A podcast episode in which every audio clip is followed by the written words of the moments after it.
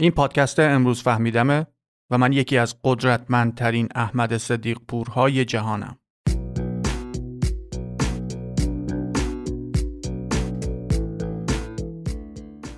تا حالا به قدرت فکر کردی؟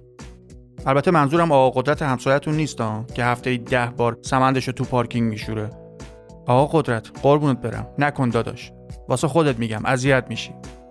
بگذاریم یه لحظه بحث عوض شد داشتم می‌گفتم می‌خواستم ببینم چقدر به مسئله قدرت به عنوان یکی از عوامل تاثیرگذار در روابط اجتماعی ما آدما فکر کردی. اگه تا حالا جداگونه به مفهوم قدرت فکر نکردی خب الان دیگه مجبوری یه خورده بهش فکر کنی. چون من اونقدر قدرت دارم که گوش و وقت و حواست رو گروگان بگیرم و تو مجبوری به این اپیزود گوش کنی و هیچ راه فراری نداری. هنوز هستی؟ شوخی کردم اشتباه کردم. خواهش می‌کنم بقیهشو گوش کن. از خوشمزگی ها و تفره رفتن های بیجای من که بگذریم اگرم احیانا تا حالا دنبال موضوع قدرت رفته باشی حتما تا الان یکی از مارکسیست های خجالتی اطرافت تو رو با میشل فوکو و تئوری قدرتش آشنا کرده احتمالا. میشل فوکو در طول عمرش چرندیات زیادی بلغور کرده و البته الان هم دستش از دنیا کوتاهه. ولی خدا بیامرز روی یه مورد خاص بیشتر گیر داده بود و چت زده بود. و اونم قدرت بود.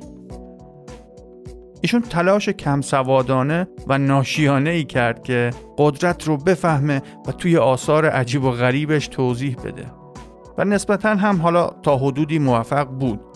ولی مثل هر مارکسیست اصیل دیگه ای دیگه شورش رو در آورد و هرچی قیمه دم دستش بود رو ریخت تو ماستا. ایشون که البته یکی از عاقل ترین دیوونه های نئومارکسیست پست مدرنیست تا به امروز حساب میشه معتقد بود که هر چیزی که در عالم هستی وجود داره با مکانیسم قدرت با هم در تعامل هستند از زمین و زمان حرف می‌زنه و آسمون ریسمون به هم میبافه و میاد سراغ انسانها و تمام روابط و مناسبات بین انسانها رو برای اعمال قدرت به همدیگه تلقی می‌کنه. رابطه والدین و فرزندان، خواهر و برادرها، همسایه ها، دوستی و رفاقت ها، همکاری های اجتماعی، روابط شغلی و مخصوصا رابطه عاطفی زوجین. و خلاصه این نابغه باور داشت که هر گونه ارتباطی بین انسانها فقط یه بازی پیچیده برای کسب قدرت و اعمال قدرت روی دیگریه. همین کل منطقش به اینجا ختم میشه.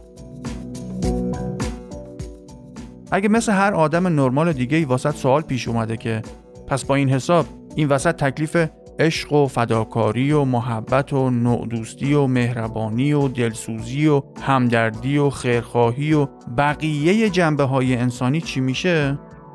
چه می‌دونم اینا رو دیگه باید از اون مارکسیست های خجالتی اطرافتون بپرسید که از ما خیلی با کلاسترن و فریم عینکاشون خاصه و هر روز یه هشتگ جدیدم هوا می‌کنن دست خودم نیست. هر کاری می‌کنم نمی‌تونم نفرتم رو از این جماعت پنهان کنم و مثل خودشون آب زیر کاه باشم. بعد از چند نفس عمیق و کیج ندادن موضوع بالاخره سر مقدمه رو هم میارم. توی این اپیزود اونجوری که خودم مناسبات قدرت رو درک می‌کنم سعی می‌کنم نقش قدرت در جامعه رو به صورت خلاصه توی چند دقیقه جنبندی کنم. با من همراه باشید.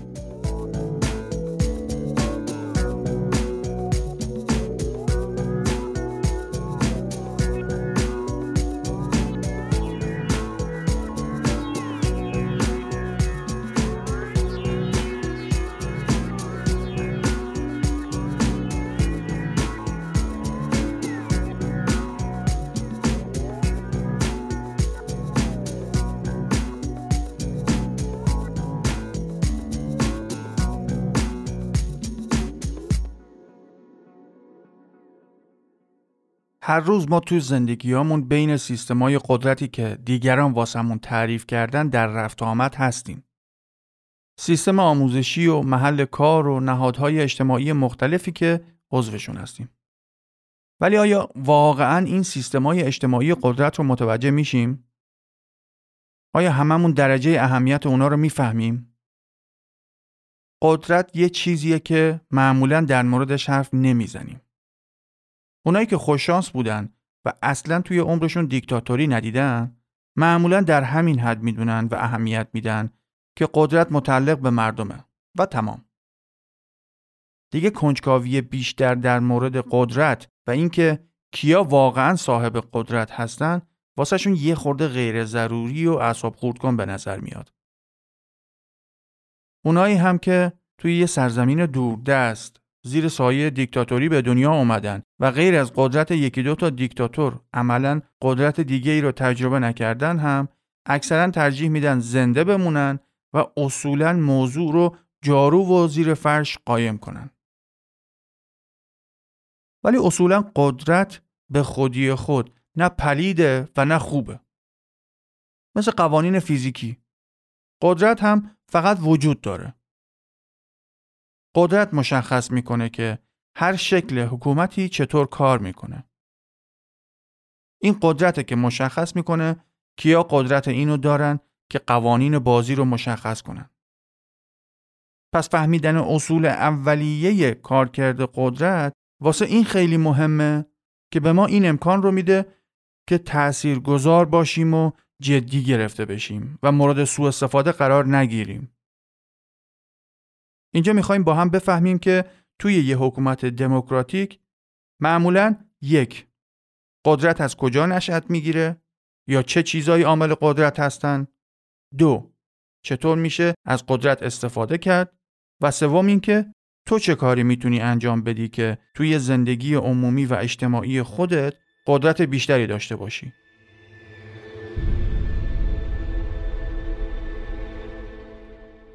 بیا اول با تعریف اولیه و اساسی قدرت شروع کنیم. قدرت یعنی اینکه تو توانایی اینو داشته باشی که دیگری یا دیگران رو وادار کنی که به خواسته تو عمل کنن. البته که هر کسی شکل‌های مختلفی از قدرت رو این اونور توی زندگی خصوصی تجربه می‌کنه. ولی اینجا تمرکز ما روی قدرت سیویک یا قدرت شهروندیه تعریف سالم قدرت شهروندی اینه که جمعی از انسانهای برابر و نودوست دور هم جمع میشن و اون چیزی که به خیر و صلاح خودشون و فرهنگشون هست رو به متصدیان قدرت دیکته می‌کنن. حالا می‌تونیم برای قدرت شهروندی یا سیویک 6 منبع رو در نظر بگیریم.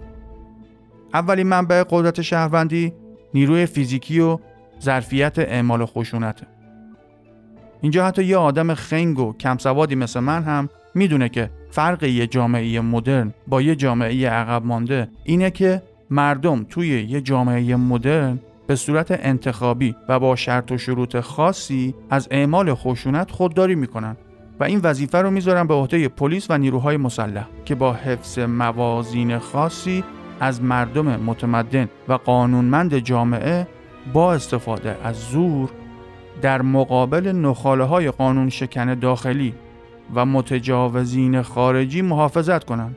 تمام. دیگه هر کسی که با هر ای نتونست جلوی بروز خشونت خودش رو بگیره باید بهاش رو بپردازه.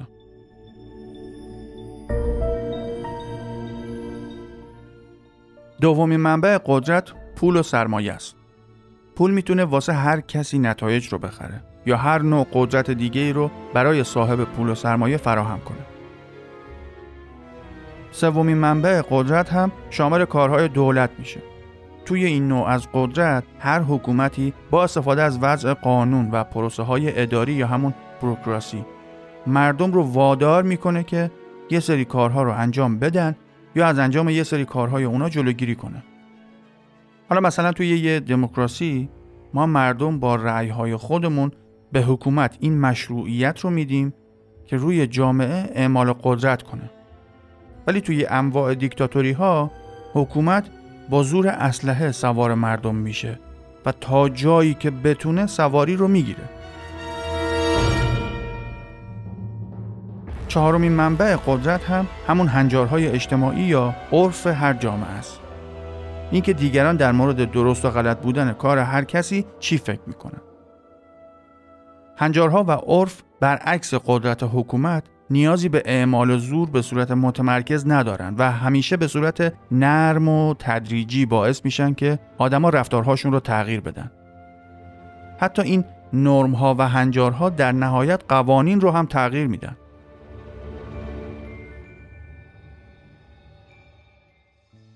پنجمین منبع قدرت که اتفاقا خیلی هم می‌تونه مؤثر و قوی باشه می‌تونه یه ایده باشه. مثلا ایده ای مثل سکولاریسم که همون جدایی دین از هسته های قدرته به محض اینکه توی یه جامعه جا میفته بلافاصله این ایده باعث میشه که چرخ قدرت نرمتر و روونتر بین آدمای اون جامعه بچرخه و خود به خود بیشتر بنبست های سیاسی از سر راه برداشته میشن. یا وقتی یه جماعت شیرفهم بشن که اصولا همه آدما در یه سطح هستن دیگه نجات پرستی و برتری طلبی های احمقانه جایی توی اون جامعه نخواهند داشت. در کل هر ایده ای که قدرت بیشتری در قانع کردن مردم داشته باشه و باعث بشه که یه کاری رو انجام بدن یا از انجام یه کاری خودداری کنن میگیم اون ایده می‌تونه منبع قدرت باشه. در نهایت هم عددها منبع خیلی مهمی از قدرت هستند. وقتی تعداد زیادی از مردم نظر خودشون رو توی تجمعات واقعی و مجازی به صورت واضحی بیان کنن هرچی تعداد افراد بیشتر باشه نظر و خواسته اونا هم مشروعیت بیشتری پیدا می‌کنه. این واقعیت همیشه بوده و در آینده هم به همین منوال خواهد بود. اجازه نده کسی غیر از این رو به خوردت بده.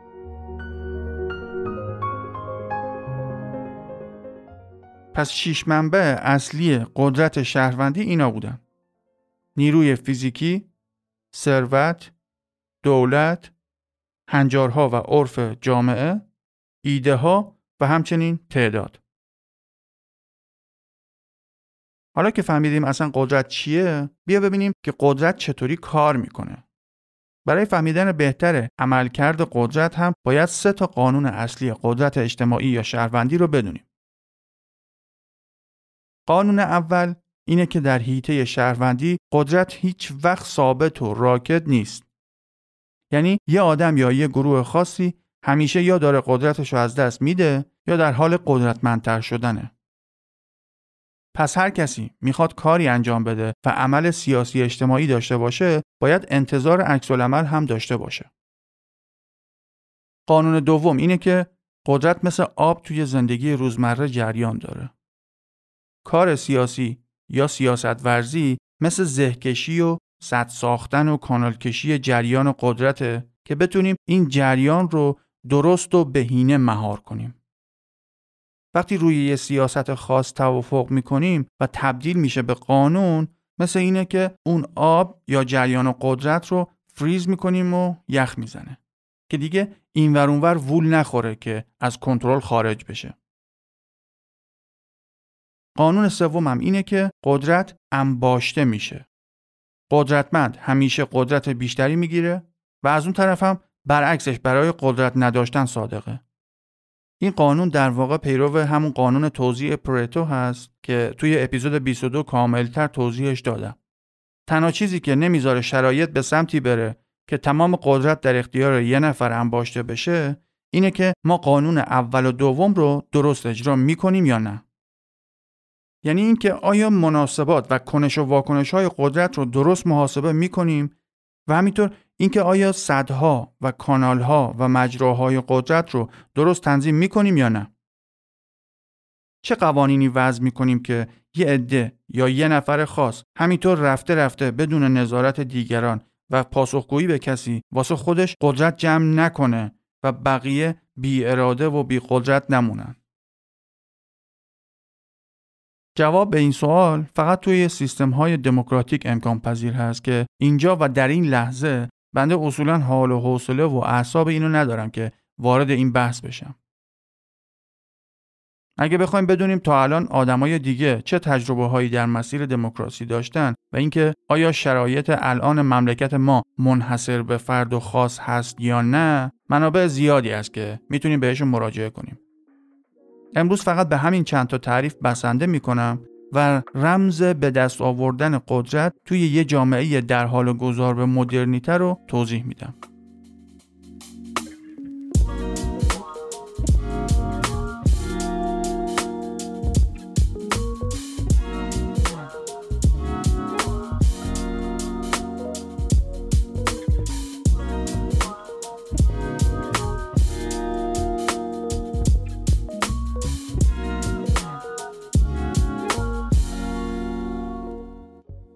من خودم هنوز یه چیزی رو متوجه نشدم.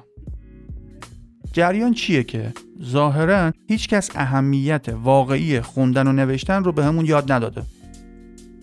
بله خیلی پیش اومده که شعارهایی در مورد لازم بودن آموزش و سواد آموزی این ورانور شنیدیم. یا مثلا از همون دوران ابتدایی نوشتن انشا یکی از آیتم ها بود. توی دانشگاه ها هم تک بعضی استادا ازمون می‌خواستن که اسایی بنویسیم. ولی نمی‌دونم چرا هیچ کس به این سوال که اصلا چرا باید بخونیم و بنویسیم جواب درستی نداده. شاید خود اون بنده خداها هم دلیلش رو نمی‌دونستن. ولی به هر حال حالا بنده اینجا خلاصه و مفید خدمتت عرض می‌کنم که اصلا فلسفه سواد آموزی و یادگیری خوندن و نوشتن به صورت مؤثر چیه؟ یک کلام. خوندن و نوشتن قدرت میاره. می‌خوای یه سر و گردن از تمام اطرافیانت قدرتمندتر باشی؟ بخون. می‌خوای حتی از اونایی که زیاد مطالعه می‌کنن هم قویتر باشی؟ بیشتر بنویس. حالا من اینجا به ظاهر دارم ساده انگارانه حرف می‌زنم ولی اگه تاریخ تکامل بشر رو مرور کنی قاعدتا باید متوجه این الگو بشی که فراتر از قدرت فیزیکی از یه جایی به بعد اون انسان هایی که prefrontal cortex مغزشون پیشرفته تر از بقیه بوده تونستن افکار و ایده های بیشتری از خودشون بروز بدن. از اون بالاتر کسانی بودن که می‌تونستن اون ایده ها و افکار رو بهتر و رساتر بیان کنن و سخنور بهتری بودن. اونا می‌تونستن به جریان قدرت مسیر بدن. ولی دیگه الان حتی اگه بخوای معیار و ملاک رو فقط بر اساس مشاهدات محدود زندگی خودت قرار بدی می‌بینی اونی که می‌تونه منظور خودش رو بنویسه توی هر شرایط و موقعیت اجتماعی تاثیرگذاریش از بقیه خیلی بیشتر بوده و هست. یادت بیار همکلاسیایی که بهتر انشا می نوشتن اونایی که روزنامه دیواری و داستان نویسی رو زودتر از بقیه تمرین کردن. و هر کسی که بتونه توی محیط کاری نامه های بهتری بنویسه درخواست های شسته تری رو روی کاغذ بیاره یا تایپ کنه. خاطرات مشترک یه جمع رو بهتر و منسجمتر بنویسه. دادخواست ها و آینامه های پخته تری بنویسه و و و همینطور برو تا آخرش که می‌رسی به نظریه پردازی در قالب کتاب های مرجع علمی. همه و همه یه سلاح پیشرفته تری دارن که بقیه یا ندارن یا دنبالش نبودن کلا. و اون سلاح مؤثر و بسیار قدرتمند نوشتنه. برای اینکه هر کسی توی نوشتن بهتر بشه هم فقط دو چیز لازمه. خوندن هرچه بیشتر نوشته های دیگران و تمرین و تمرین و تمرین. حالا شما خودت این قضیه قدرت و خوندن و نوشتن رو پیگیر باش مطمئنا به نتایج حیرت آوری می‌رسی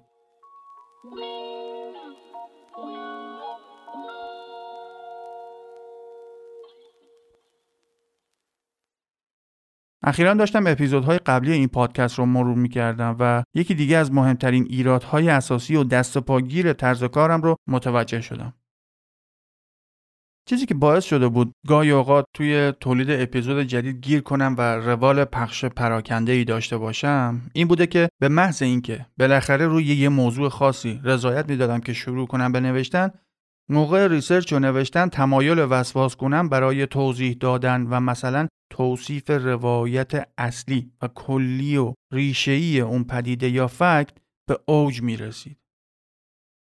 همینجوری توی دور باطل و دیوونه کننده نوشتن و دور انداختن دست و پا می زدم و آخر سرم می بینی که تا الان حاصل کار اینا بودن. فکر کنم تا الان داشتم تلاش می‌کردم یه استایل که واسه خودم باشه پیدا کنم ولی الان متوجه شدم که لاقل برای من یکی سبک نوشتن با زور به دست نمیاد. واسه همینم از دو هفته دیگه نه هفته بعد دو هفته دیگه سعی می‌کنم که یه خورده به خودم آسونتر بگیرم و هر مطلبی رو از هر سطحی که واسه خودم موضوعیت داشته باشه بنویسم و سریعتر تولید و منتشر کنم.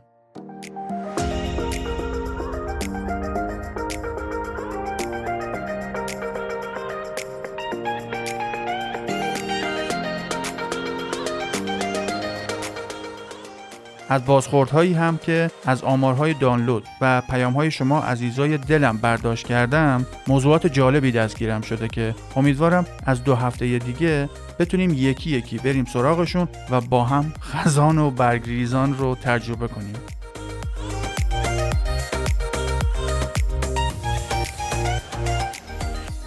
تا اپیزود بعدی که دوباره خدمت می‌رسم شما لطف کن و این پادکست رو به هر کسی که کنجکاوه و دوست داره که مطالب علمی معتبر رو بیشتر از دیدگاه روانشناسی و رفتارشناسی یاد بگیره معرفی و پیشنهاد کن.